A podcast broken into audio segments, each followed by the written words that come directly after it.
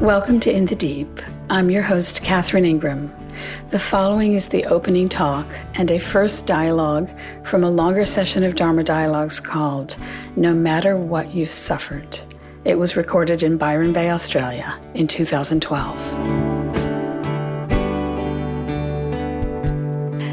No matter what has occurred in your life, what you have lost, what you have regretted, what has been done to you, what you have done, what you have suffered. This very awareness through which you're hearing these words is totally fresh. It's totally unstained. All the rest of that that I just described is now memory. It can arise as memory, but the screen on which it arises is very, very fresh and clear. so, in an evening like this, we're just going to sit in that kind of clarity, in that brightness, in that diamond sparkle of your own awareness that is untouched by everything that's gone before. And by getting used to that, by habituating in that, it becomes more of habit. It's an easy habit, a delightful habit.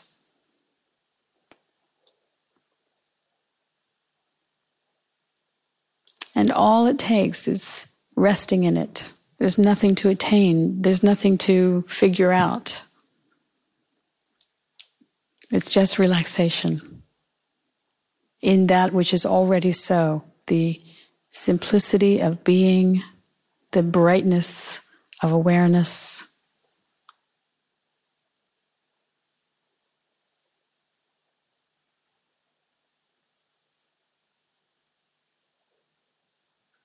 Like a clear pool. Sometimes there's bubbles and all kinds of leaves and all kinds of things in the in the pool, but the water itself, the clarity, the the luminosity of the water remains the same. In this recognition, which is already so, you see, many people think, oh, but I have, you know, I have this thing that hangs in my mind. It's hanging over me all the time. But actually, it really isn't. It's not all the time, for one thing. And it's not the same thought each and every time either. It might be similar, but it's a new arising of a thought that seems familiar, arising on this clear screen.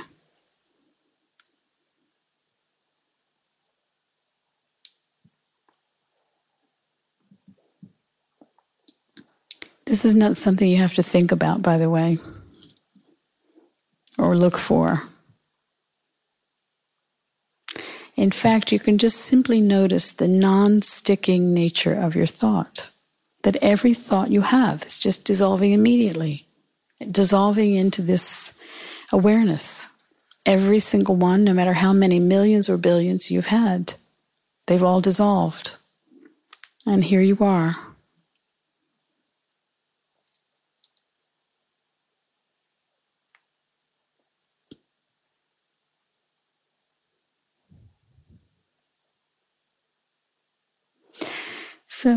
This evening, it's very simple.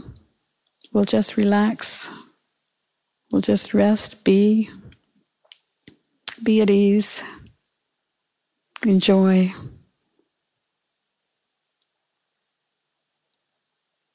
In a context like this, where we come together with this intention, the, the steeping in this is quite strong.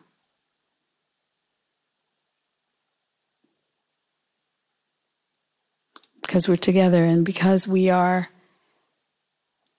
In neuroscience, we now know that there's something called mirror neurons.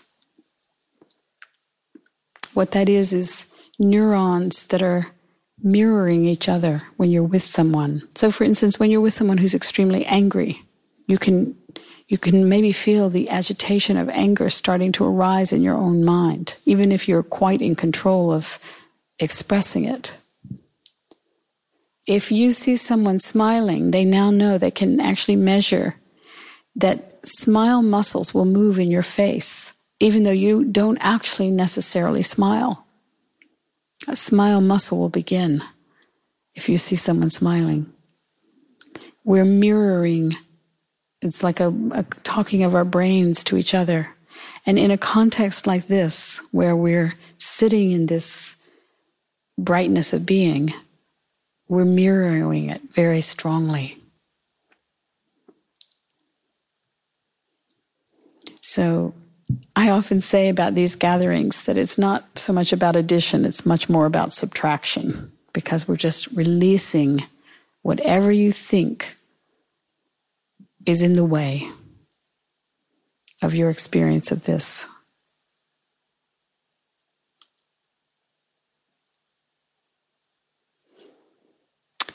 Having said that, I'll open this up to questions and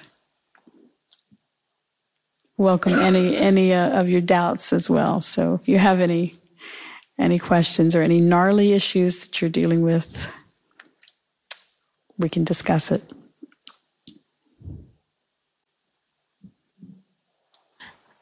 Hi.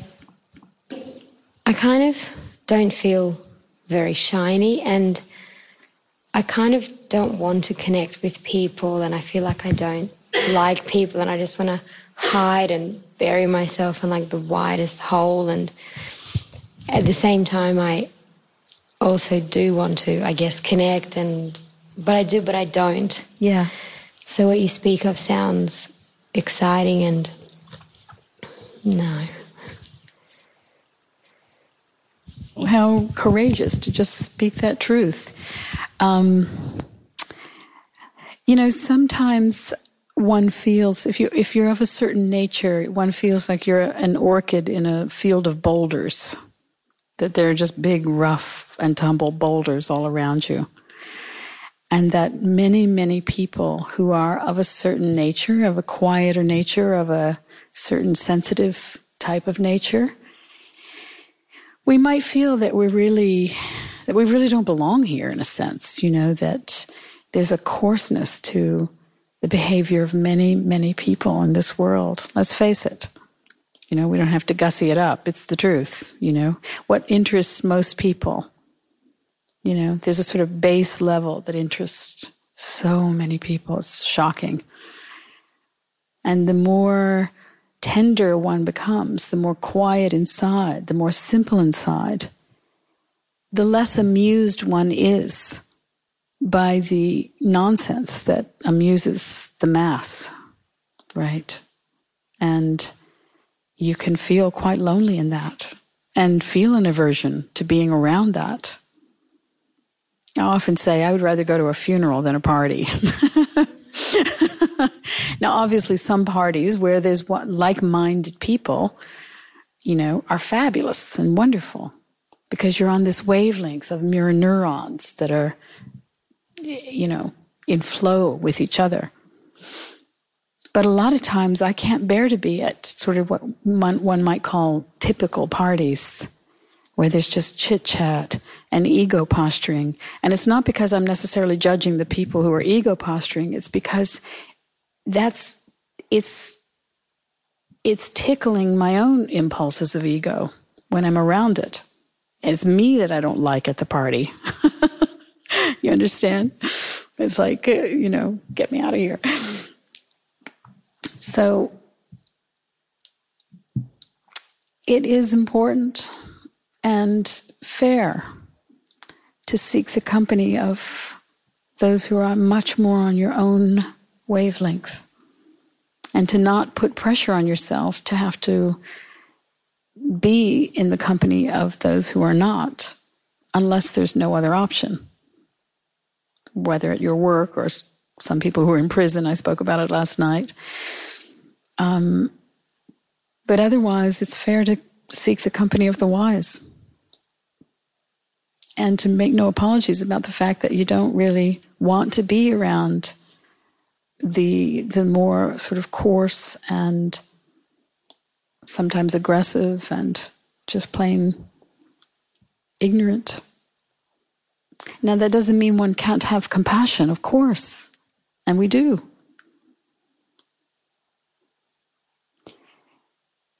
But it, it it's not a cause for engagement. I said last night to Sabine, who's just arrived,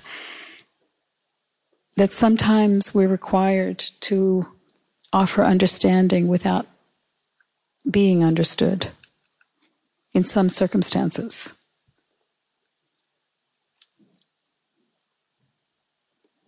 And that that is fine if you have if it's now and again, you know, but there is a yearning to be with those who have understanding, who have consideration for you, and who can meet you at the level of sensitivity that you're meeting them. That is really delightful. And short of that, it's, one might as well be alone, right? You know this. So I don't see a problem. And I think that you can even though you said you don't experience yourself as shiny, you can.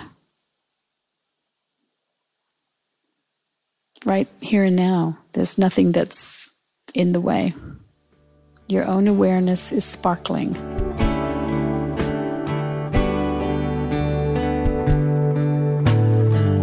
This has been In the Deep with Catherine Ingram. If you'd like to find out more about my work or make a tax deductible donation in support of these podcasts, please visit catherineingram.com. And you can follow me on Twitter at Cath Ingram, C A T H I N G R A M, for notice of additional podcasts and other musings. Till next time.